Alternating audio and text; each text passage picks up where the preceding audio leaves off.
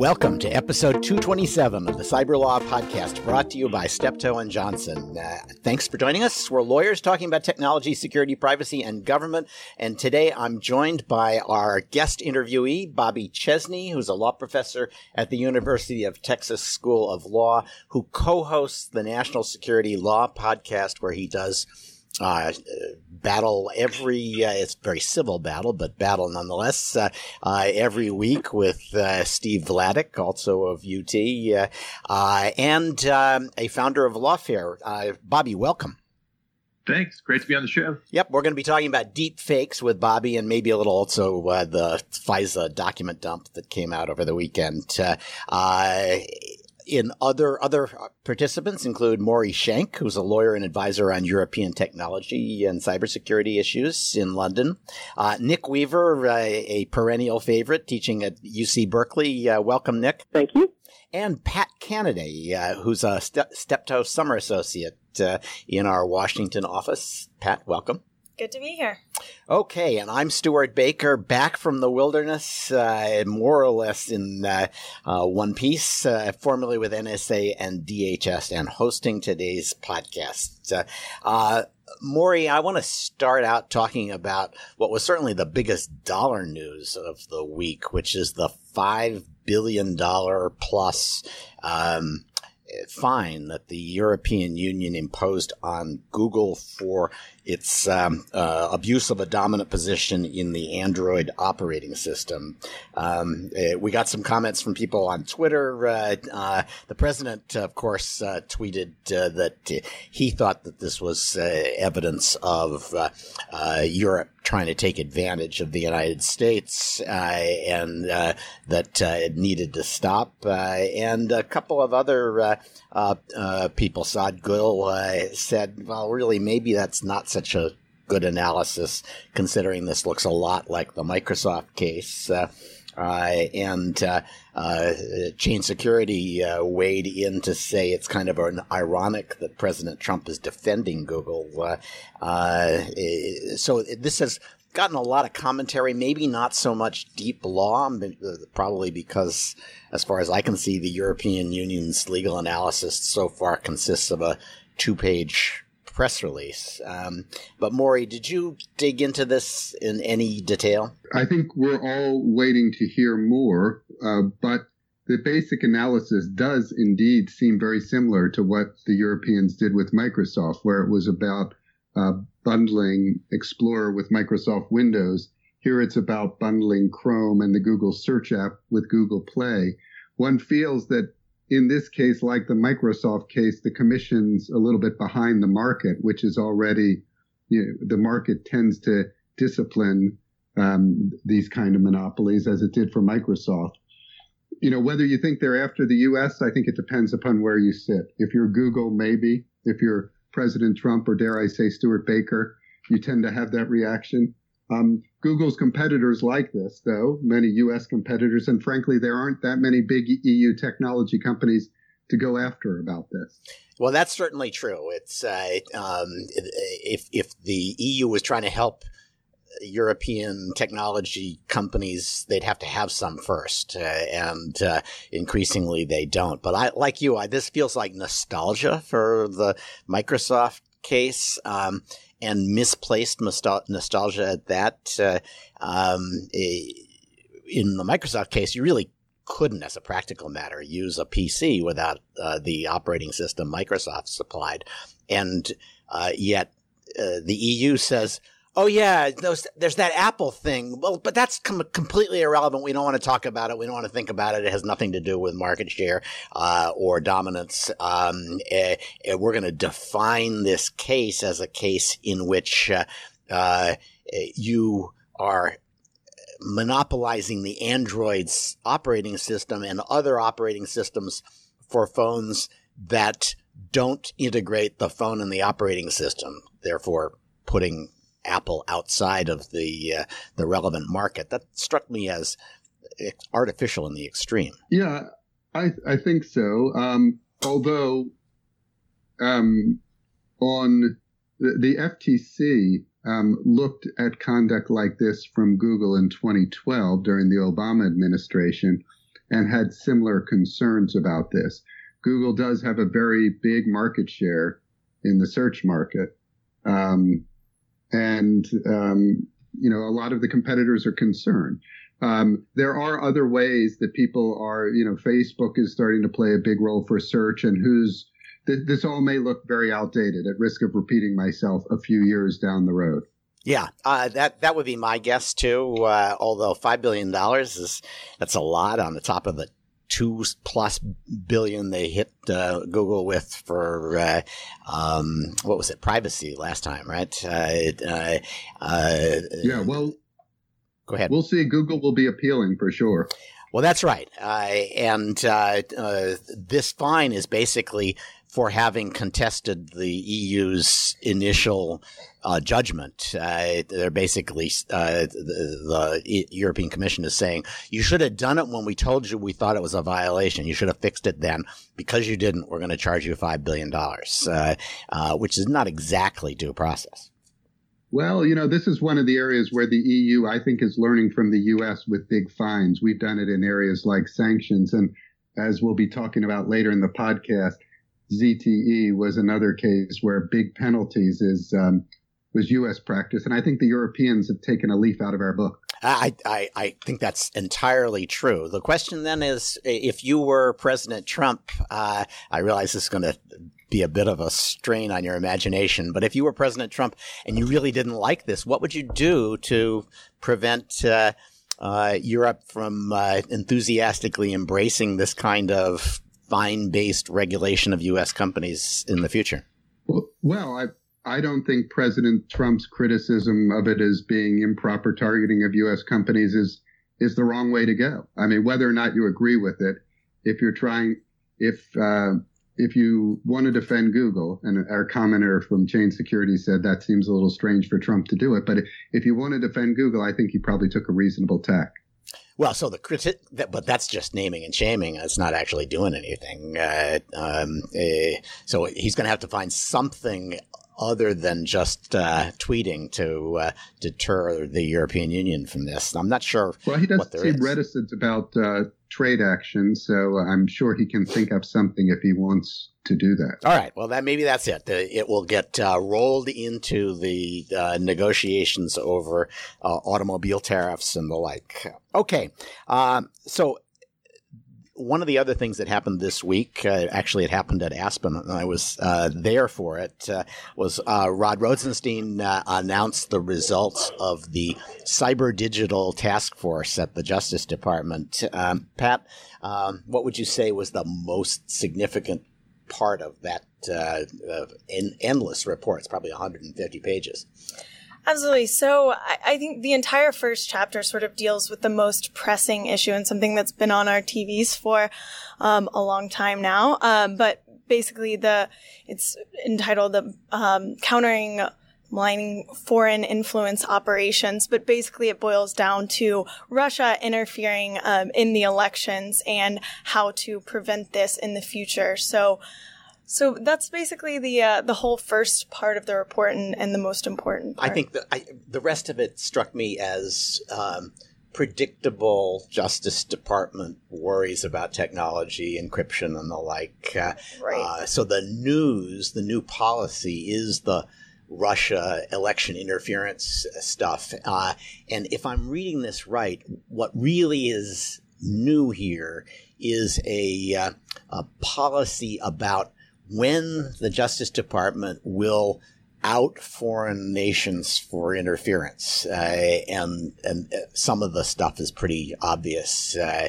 and and would have happened anyway. When we have to make an arrest, we have to explain wh- why we're arresting these people, and we'll uh, uh, name Russian uh, the name foreign governments if that happens. I thought the most interesting one on the list. well, first they go out of their way to say we want to do this in a way that will not interfere with, um, will not be perceived as partisan, um, eh, which is why we're setting limits around when we will and won't um, uh, talk about uh, who's doing this, uh, but they seem to suggest it's a little unclear that they're going to go to the tech companies, especially social media platforms, Google, Facebook, uh, Twitter, and tell them when they think they see some interference by foreign governments. And I got the sense they were probably going to tell them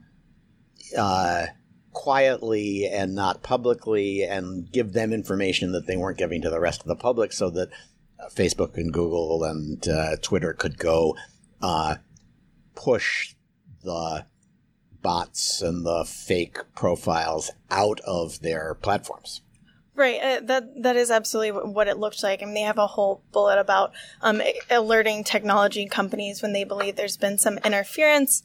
Um, I didn't see this maybe as as groundbreaking, um, especially later they talk about um, the things that they've been doing all along. So the private industry notifications, the FBI um, liaison alert system that are targeted already at private companies. Um, so, so to me, this is sort of status quo, but. I, I think it's it, it, implies a level of cooperation in trying to make sure that uh, uh, the private efforts to keep foreign governments out of election uh, issues are reinforced by what the Justice Department is seeing through intelligence and law enforcement discovery. Uh, yeah, I, I, don't see anything really groundbreaking here, other than that they now have a policy, uh, and presumably these will be the Rosenstein principles for the next uh, 15 years when people ask, uh, who can we talk to about this apparent uh, government interference? Uh, um, so I, I, the one question I have for the Justice Department is if they're going to tell social media platforms uh, we think there are some Russian bots or Russian actors. Uh, uh, the expectation, presumably, is that the, the social media platforms are going to take that down, kick those guys out, uh, and that's great as long as they aren't kicking out actual Americans. Uh, and I don't have a lot of confidence that social media is going to be even handed in the way they apply their policies because they have such a bad record of being even handed in U.S. politics already. Um, and so, one question would be if the Justice Department is going to provide privileged access to this information, maybe they should say to the social media platforms, we want to see how you're using this. We want to make sure that you are actually using this in the even handed way in which we're providing it to you. Right. This doesn't go as far as to say, as to constrict the companies themselves um, to follow sort of the same partisan or nonpartisan behavior. Um, yeah, it, it doesn't. Uh, and, you know, th- this is tricky because you can't tell um, private citizens what to say in this country. Uh, on the other hand, uh, if you're going to give them something that you don't give the rest of the public, it's not unfair to ask how they're using it. Okay. So, Nick, I'm going to ask you a question because I genuinely don't know the answer, right? Uh, but I, it feels serious. Uh, we've seen over the past six months or a year uh, increasing number of hacks that are aimed at the deep structure of uh, Intel and and other AMD uh, ARM chips, uh, which have gotten a lot of value, a lot of speed out of doing speculative execution, which is basically saying, I don't know if you're going to actually need this, but I'm going to start on it anyway because I've got extra uh, uh, uh, pieces of my um, uh, silicon that aren't being used.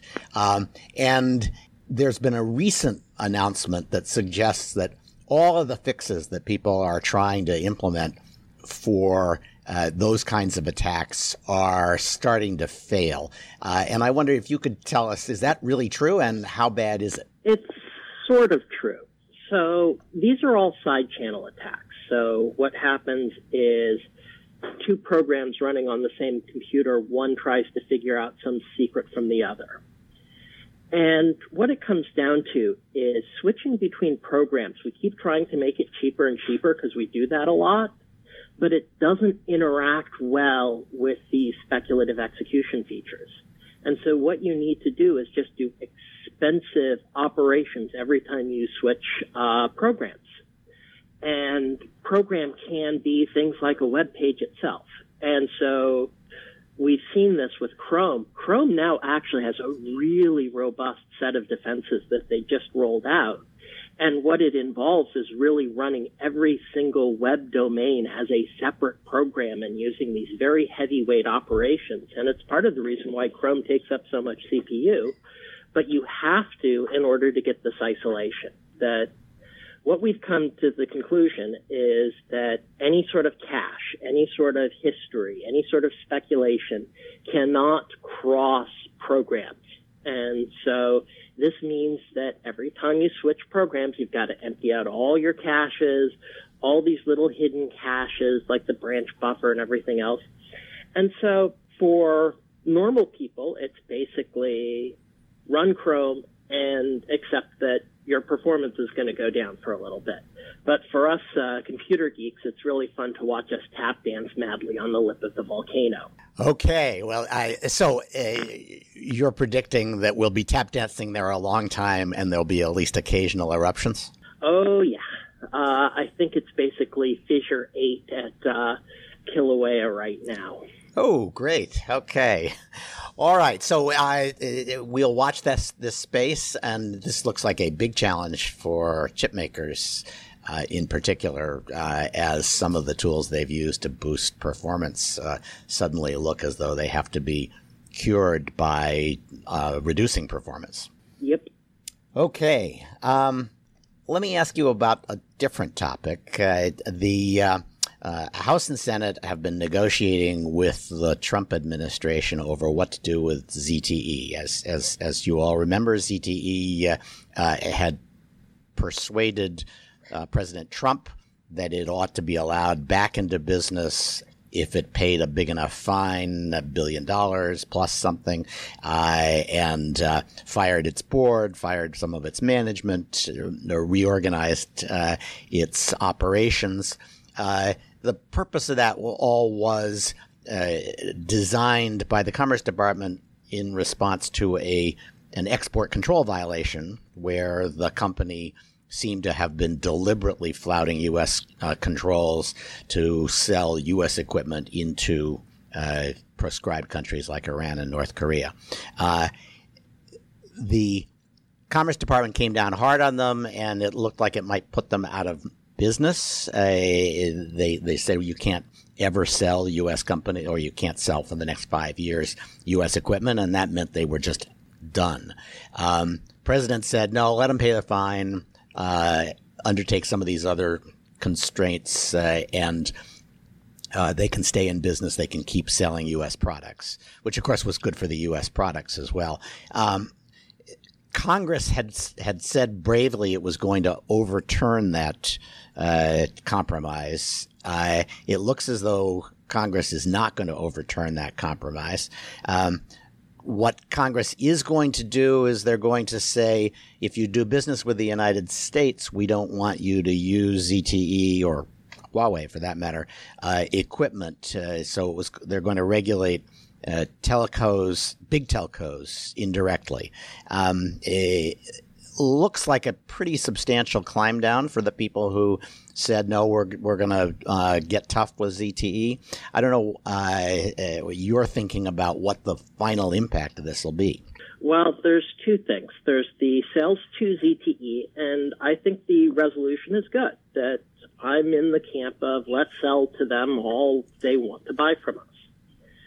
Um, the problem is, is this was the the sales to ZTE part was just totally blatant political grandstanding, and in fact, it actually the Senate language wasn't actually going to undo the death sentence. All it would do is force Trump to basically sign a statement saying ZTE has behaved in the past year, and they have in the past year. Um, but we also know how well Trump likes signing certifications, even when they're true. Um, as for the supply chain, that's essential. And I think it's perfectly reasonable for the U.S. government to use its market power and say, uh, if you want to sell to us, don't include this stuff. All right. Well, it's going to be uh, it, it, this. This debate is not over, is my prediction. Uh, um, uh, I want to talk, Bobby. I want to talk about FISA, but uh, let, us do two quick stories first. Uh, um, uh, Maury, the EU and Japan have mutually agreed that each other's data protection law is adequate. This is strikes me a pretty big deal because it means that data can move between e- the EU and Japan quite freely. Uh, uh, and um, the real question will be whether Japan's law gets challenged in the European Court of Justice the way U.S. law has been challenged in the past and probably in the future. Yeah, I think it's a pretty big deal. I mean, the, the number of countries that have this kind of deal with the EU is pretty short. The number of big countries is even shorter. It's Canada, I think Argentina. Um, and um, you know, I, it's a broader deal than the U.S. has on the Privacy Shield, which is a smaller version of the same thing. And but I think less likely to be challenged because Japan, I think, has a more of a national consensus on data protection than there is in the U.S. And the Europeans are more likely to be happy about Japanese law than they are about U.S. law. Yeah, that's probably right. Uh, Nick, I saw that finally all 50 states that um, were offered funding to improve the security of their election systems have finally taken the money. Uh, uh, does that mean we can relax? no. Um, I'm really worried about the election in 2018, especially voter registration systems. That if I was Russia, I would take every contested House seat, get all the most Republican leaning precincts and just randomly do register about 10% of the voters. The chaos would be um, horrifically spectacular, throwing the entire election's legitimacy into doubt. Um, if I was an election official right now, I would be really worried. I, think you're right that, that, they could do stuff like that. Um, it, it's also possible to come up with mechanisms for uh, avoid for at least countering that. Uh, you can have provisional ballots. 10% of the electorate casting provisional ballots would be really painful, uh, but it certainly is doable if the state officials who are responsible for the election actually do their job. And, and that's really the question. They took the money. The question now is if they can do the planning that they need to do to, to make sure stuff like this doesn't, in the end, have an effect on the vote. Agreed. All right, Bobby, uh, the um, FISA uh, document dump, it's basically three or four uh, applications uh, maybe the first we've ever seen uh, applications for a FISA um, wiretap aimed at Carter Page, who was at least briefly associated with the Trump campaign uh, and who, um, according to the documents, uh, was believed by the Justice Department to be uh, acting as an agent of the Russian government. Did you look those over? and if so, what would you, what conclusions would you draw from them? I did look at him, and, and Stewart, I got to say, uh, you know, I'm used to sparring every week on on National Security Law podcast with with Steve, who comes at me from the left. So I'm counting on you to play that same role here. Okay? uh, don't don't count on it. yeah, so I looked at it. Look, uh, as you say, there's maybe the most remarkable thing about this is the very fact that we're reading FISA affidavits, FISA Title I applications are you know normally never see the light of day. Um, as I understand it, uh, these were forced to be disclosed by court order through FOIA litigation uh, that basically was premised on the idea that the Nunes memo, the HPSCI majority memo, had made sufficient disclosures to uh, prevent the government from being able to withhold this stuff. So uh, the government resisted and resisted, but finally it was the end of the period for disclosing it, so they produced it and uh, naturally everyone's focused on the the political context for all of it. That's the that's the nature of the story, unfortunately. Um, I think that the most important takeaway from my perspective is something that doesn't surprise me at all, and that is that the attempt by uh, the the HPSCI majority report from Nunes uh, to make it seem as if the FBI had effectively defrauded the court by not disclosing that one of their primary sources, the the Steele, the Christopher Steele information, uh, was a bunch of opposition research paid for by the Democrats. Um, we already knew from the HPSCI minority response to the Nunes report that probably there was some disclosure. There was a reference to it being in a footnote. Now you can see in the document that there's ex- there's pretty extensive disclosure, maybe not quite as robust as, as it, it ought to have been in an excess of caution, but it's pretty clearly disclosed, and so that's confirmed, and it, it's a it's a pretty big black mark on the HPSCI majority report. Uh, but there's other stuff. Um, there's there's a lot of kerfuffle out there about the fact that uh, there are a couple of references to some Yahoo a Yahoo News article uh, where the source for the news article was also Christopher Steele. And uh, if you look on you know, pages 22 and 23 of the first FISA application in this batch of documents, you'll you'll see in the unredacted portions some of what was going on there. And there's no question that there is a footnote that references back to source number one, but it's not clear in the text. I think it's not sufficiently clear in the text that source number one and the source in the article are, are one and the same. So that's something that, that should have been done clear. That said, there's a big chunk of redaction where maybe there was such disclosure. And that's the problem with trying to draw conclusions from this entire document. I mean, there are huge swaths of redaction. We don't know what other stuff was put forward by the FBI to build their probable cause case. Clearly, the Steele dossier is a big part of it, but there may well have been a lot of other stuff, and you just can't tell. Yeah, I, I I, as far as its implications for Nunes, uh, uh, I agree with you. The Isikoff uh, Yahoo News thing is a little ambiguous. I I have to say I think the mainstream press has been doing a sack dance over Nunes, saying uh, this shows that his um, uh, presentation wasn't accurate. It's not that it wasn't accurate; it's that it was uh, lawyerly in maybe the uh, not entirely reputable sense of that word. Uh, everything he said was true. It might have left impressions that uh, weren't true. Uh, which were corrected by the reply brief of the uh, Democrats on the committee. but I, I, didn't see anything in here where you could say this shows that what Nunes says wasn't true. It's just that the impression he left might have been overdone. I guess it boils down to the intent. I think the intent of the impression he left was very much to make it seem the FBI was engaged in your proverbial witch hunt, et cetera.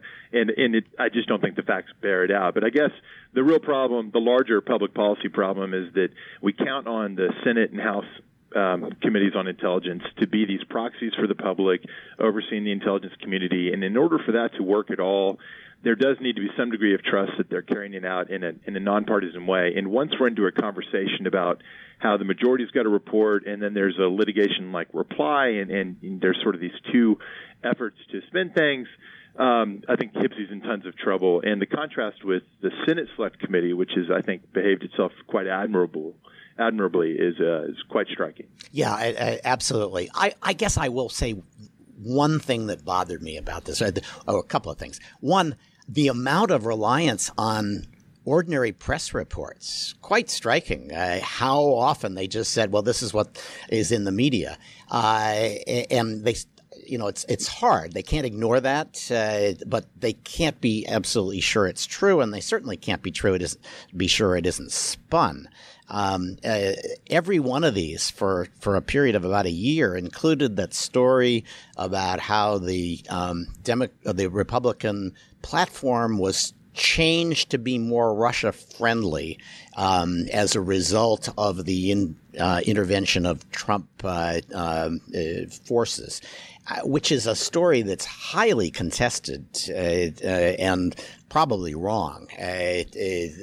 there's there were there were some changes, but there were changes to somebody else's proposed amendment, and they were modest and ambiguous. I just what I find striking is that having run that report. They never corrected it. They never said that it's been contested in any way. Um, and since the question you know, that was only in there to show that uh, maybe Russian efforts to influence the Trump campaign were succeeding. Um, the fact that maybe it turned out not to be true should have been part of later uh, uh, submissions to the court. Yeah, I wouldn't disagree with that. I, I would say that that's probably if if there's a weakest spot, that may well be it right there. I also think it's it's a very tiny piece of the much larger puzzle, even if we don't account for all the redacted stuff. Yes. One of the things that's sort of striking because we get this, it's a set of four total applications. So you've got the original and three renewals and and they grow by leaps and bounds as the as time passes.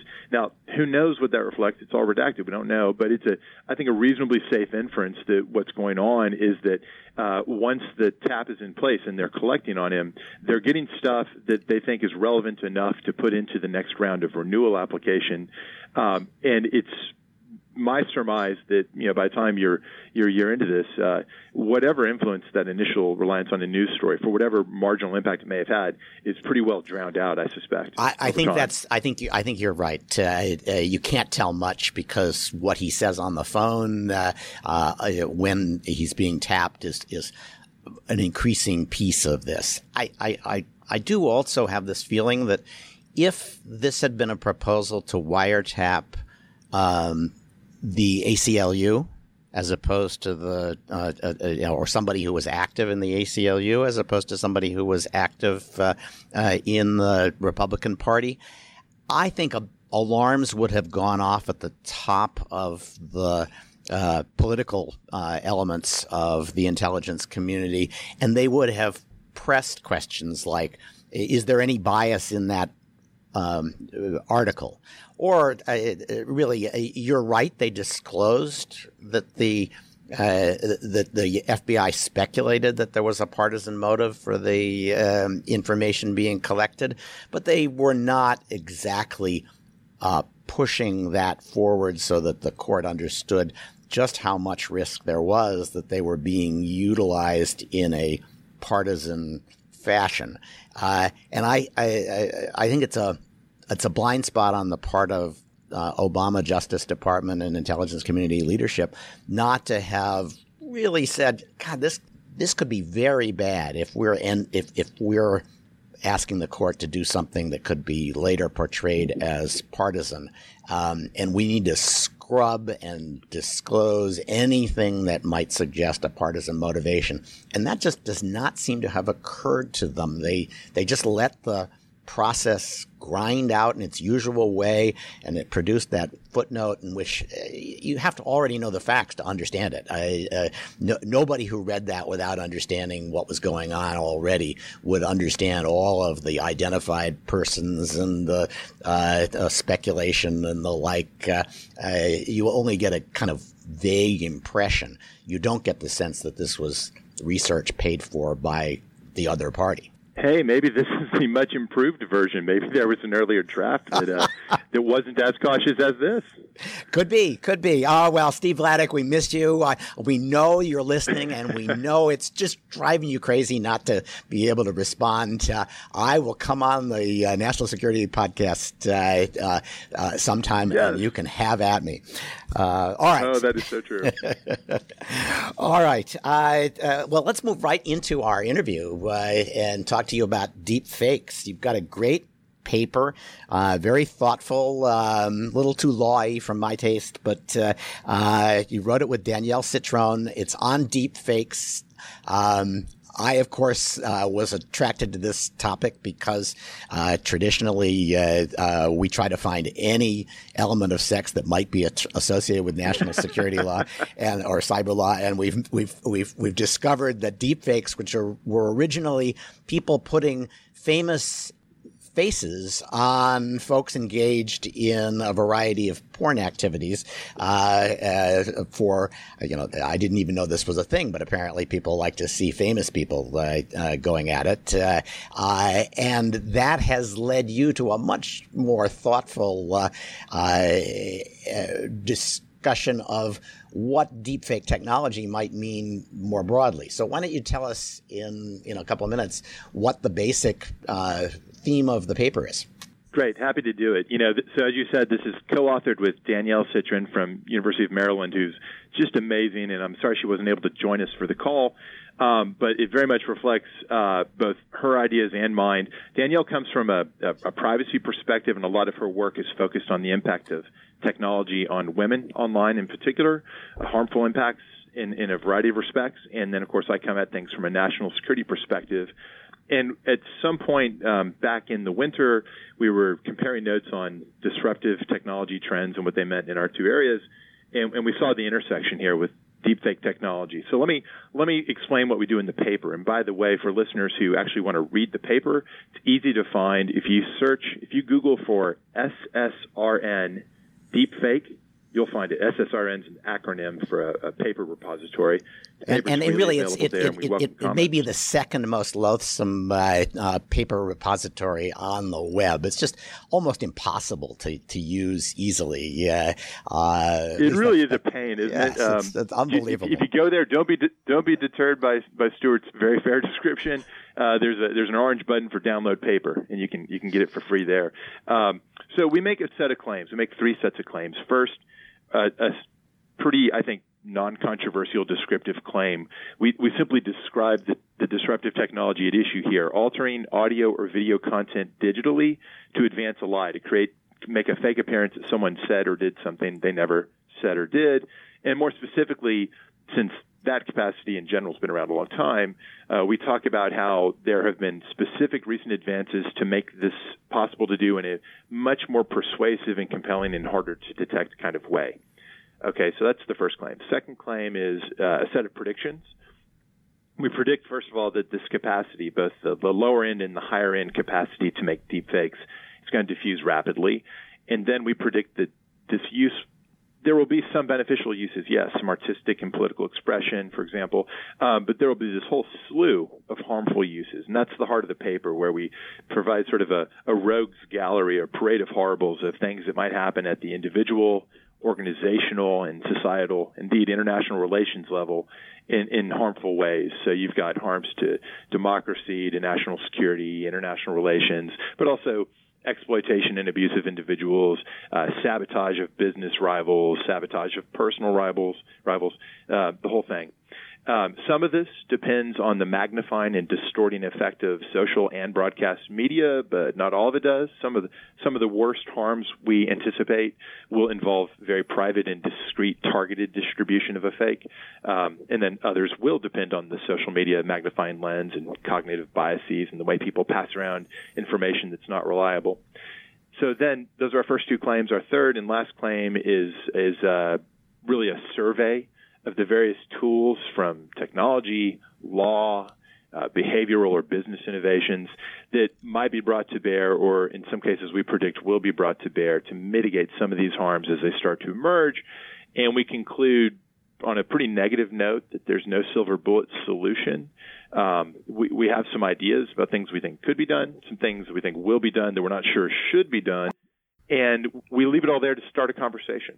All right. Well, I, I, I, I, I let's start the conversation with a confession. I, I uh, almost moved this entire field of technology forward by about four or five years uh, uh, because when I was in government, uh, which is about 10 years ago now. Um, if you remember, uh, bin Laden was releasing these videos from time to time, inspiring the troops, uh, was very low uh, tech compared to what ISIS was able to do, but it was a big problem, uh, and uh, we didn't have a good way to stop it or counter it. Um, and I tried to get my staff to agree that we should offer a $50,000 prize for people who could uh, send us bin Laden videos, um, and that we would give uh, uh, a, a, the fifty thousand dollars to the most persuasive one. Uh, and the way that we would know it was a fake is that three quarters of the way through, he needed to use the word kumquat.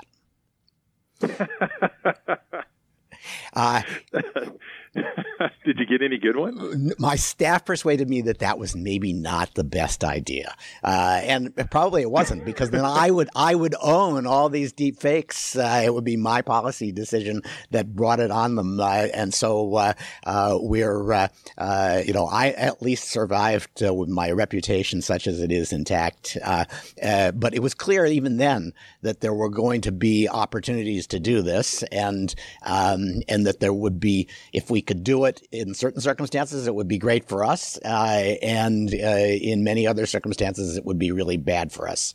Uh, so I, I, agree with you completely. Um, it, nobody is going to uh, uh, feel sorry for Bin Laden if he ends up uh, looking like a, a, a kumquat fan, um, but it's easy to imagine this being used by foreign governments in ways that are devastating to uh, um, the U.S. politically and uh, in terms of international reputation. Um, so that takes us, I think, pretty quickly to the question of what should we do about it. And you're right. Your uh, your list of ideas for what to do about it, especially the law ones, strike me as um, you know, working pretty hard to drag law in. Uh, uh, the real problem with bringing law into it is we aren't going to know who did it. Uh, and if we don't know who did it, it's kind of hard to bring legal consequences. No, that's right. I think that uh, one thing that's important to emphasize is it's, it's not like some of the most malicious uses would be legal uses as things currently stand. I mean, there's all sorts of state common law torts, oh yeah, intentional infliction of emotional distress, and all sorts of all sorts of ways to police this. And the real challenge at if who you want to target and suppress is the creator of a really malicious and harmful deep fake, um, you've got the tools. You just aren't likely to catch that person. I mean, in some cases you will. it'll be possible, just as it is now. But um, for some of the things that we really want to be concerned with when, you know, the things that are of interest to you and I, Stewart, like national security concerns, the way that you might deploy this for covert action purposes if you're hostile to the United States, um, state tort law is probably not the tool that you need to turn to. Now, as you point out, th- this stuff's been around for a while. I want to emphasize what's different now because I imagine some listeners are thinking, "Hey, I, Photoshop's been around forever. Alteration of image and audio, that's nothing new. Just get an impersonator, etc." Um, so perhaps a quick word on uh, the technology advance underlying all this, and it has to do with the application of deep learning techniques to existing ideas about using neural network uh, pattern recognition algorithms. What it boils down to is uh, increases in com- computing power and in the algorithms associated with neural network processing have both created a, a much more robust capacity to create a neural network that can sort data and produce coherent patterns and then reproduce and then alter and reproduce those patterns. And then, best of all, or, or worst of all, depending on your perspective on this, the idea of pitting two of these against one another so that they just iterate rapidly back and forth with one creating uh, an image or, or, video or sound, and the other attempting to, te- to detect it and then going another round to improve from there. So they call that generative adversarial network or GAN uh, methods. That's a 2014 paper from Ian Goodfellow and others that pioneered this idea, and a ton of academics and private sector entities have taken this and they're running with it and making pretty rapid strides in, in creating a, a high end, um, very difficult to detect very persuasive looking uh, set of fakes that's beginning to match what previously you'd have to go to a Hollywood studio to, to achieve. So it, it, it, makes perfect sense. It's evolutionary in a sense. You you you you uh, ask, you create the fake, and then you say, um, "Let's use the, our most sophisticated techniques techniques to find the, whether it's fake. If we find it's fake, then it's up to the um, uh, program that created it to find a way to fuzz all of the telltale clues, uh, and then you send your uh, attacker back in to try to figure out uh, whether it's a fake and how to prove it. And each time, uh, the ability to identify the fake gets depends on you know fewer and more tenuous handholds on the on the topic. Exactly, and and even though obviously most of us can't deploy the the GAN or generative adversarial network approach yet, uh, we argue in the paper this is going to diffuse, and and it will diffuse. It'll diffuse pretty rapidly, and over time, there'll be a spectrum of tools out there that people can get their hands on to try to use this stuff, and and people you could hire to do it for you. Some of it will be better than others, but at the high end, it'll be difficult to detect. So let's talk about what could be done. Uh, I thought there were two interesting approaches uh, that you uh, touched on. One uh, is reputable sources will begin to say this is from me and you can tell because I've at the end of the video I've hashed the video and signed it with my private key and therefore you can be sure as long as you want to look up my public key you can be sure that this is the product of my studio my camera yeah, you can guard against somebody sort of usurping your brand, sort of the, the Louis Vuitton problem, if you will, uh, with that sort of thing. Because if you're a sufficiently well resourced uh, generator of content, whether it's a you know a national political campaign or somebody in business, um, you could do just what you said and create sort of indicia of digital provenance that are pretty reliable. And there's this whole booming industry, by the way, of people uh, creating private sector solutions to mark digital provenance in various ways yeah. digital watermarking, metadata, that sort of thing. And, and that's what that's what Bin Laden would have done if I'd uh, uh, gotten my grant out, uh, because he could have just used a private key and started signing his videos if he'd thought of it in time. Um, it, so if you're a source who's afraid of being spoofed, you can do this. Um, uh, but of course. Uh, the you, you can't go online these days without finding a video that was made by some ordinary person uh, who happened to be in the right place at the right time uh, and just put right. their phone up. Uh, and those folks aren't a brand, but we certainly don't want to be fooled by fake videos that purport to be individuals.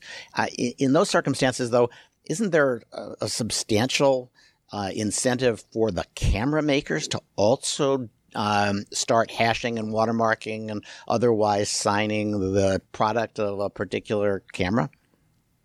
So there there is, but we have a what I'm describing as a VHS versus Betamax uh, problem here, right? There's going to be a lot of different solutions uh, and a lot of platforms. Cameras are on all sorts of devices. Now, obviously, we would consider uh, iPhones and, and, the like to be the primary devices of concern. But if we really want to get our arms around this problem such that you would consider it unreliable to see a video or an, or an image that doesn't have the digital watermark of choice, whatever it may be, um, you're going to have to get your hands around a lot of different devices, a lot of different ways of capturing that content. And it seems unlikely to me, as things currently stand, that any time in the near future we are going to have the kind of uniformity of uptake of the technology. Let's just let's stipulate that the te- technology is even there already. That we'll have the kind of uniformity of uptake that would enable us to really immediately doubt things that don't come with that watermark already. Maybe we'll get there. Then we'll have the sort of the variety problem. Um, I'm a little skeptical though that we're going to solve that one anytime soon. The the interesting question is, well, what about if you avoid the the problem of the multiplicity of cameras and image takers, and instead go to a, a larger choke point, go to the platforms, and say, all right, if you have a major social media platform and you allow users to upload content, it's going to have to bear certain watermarks, certain digital hallmarks of authenticity and provenance. Um, if in theory you could you could go to a handful of entities and capture a lot of where information flows. Yeah. Um, the interesting question is, would they do that? Would would they be willing to do it? And would it come? Would that technology and that filtering come with the kind of disruption, delay, and inefficiency that might alter the user experience in a somewhat negative way, and therefore drive people away from uh, that particular platform into some other platform, some some new thing that may not even exist yet that's easier and it's just a little bit freer. Actually, I, I, I, I'm, I'm going to be more optimistic. I realize that's not in character, but uh, uh, if you're if you're YouTube. Uh, you don't want to be known as a place where a lot of fake videos that produce riots uh, are uh, displayed. Um, and you don't have to, uh, there doesn't have to be a law. Uh, it's bad for your brand in the long run. Uh, and you don't even have to say, you can't upload it if you have a, some dumb old camera or we don't recognize the format by which you're authenticating your, your data. They could simply say, well, fine, we're not going to monetize it, or we're going to have a, um, a, warning label saying this is uh, uh, unauthenticated and therefore needs to be taken with a grain of salt. Uh, there's a variety of things that you can do if you're a platform um, that aren't uh, legal, but which aren't aren't driven by law, but which have a pretty substantial impact on this kind of thing. There's also a definitional challenge, though. So if you're, I agree with you that YouTube and, and anyone who wants to have a brand that's known for uh, reliability is going to be interested in this to some point. Um, there's all sorts of perfectly legitimate manipulation of video that may go on, both for you know clarity or for stylistic effect, or because it's political satire.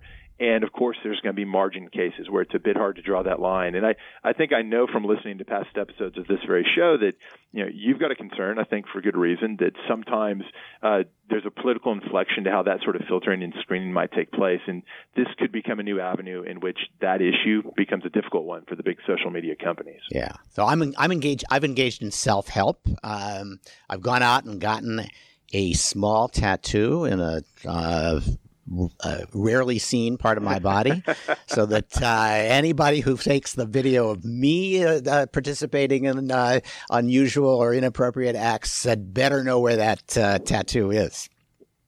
We need a Twitter poll to vote on what people think Stewart's Twitter ta- uh, his hidden tattoo is, where it is, and whose image is it. I think that's right. I think that's right. Can I can can I can I come up with something more uh, uh, entertaining than George Shultz's uh, uh, tattoo? Uh, he, he, famously had a Princeton Tiger on his butt. I know you can outdo that. I'm I, sure you've I, already outdone that.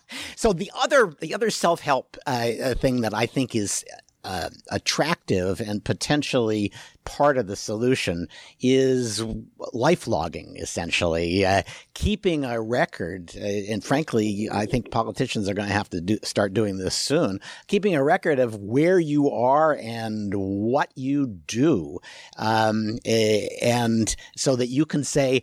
I wasn't there and I can prove it. Uh, and that, uh, there are a lot of reasons why that uh, might fail in certain circumstances, but my guess is that that's where we're, uh, people are going to go just as a matter of self protection. Yeah, that's we, we argue that. We think that the thing that's most likely to happen for people for whom this is for whom reputational sabotage is an especially uh, acute concern. So politicians, people running for office, uh, major public figures of various kinds, anyone who's got a fragile reputation uh, either all the time, you know, if you're a celebrity, perhaps it's all the time.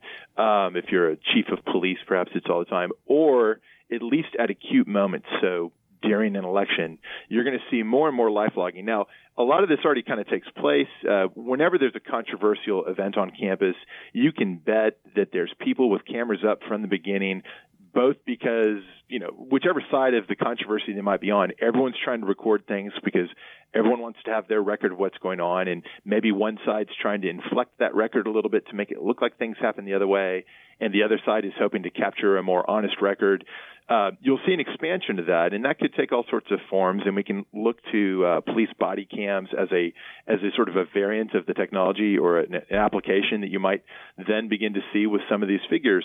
And you might see employers insisting upon it for certain categories of employees. And in fact, police body cams is an example of that from a certain point of view, although it's not the employer necessarily in that case insisting upon it.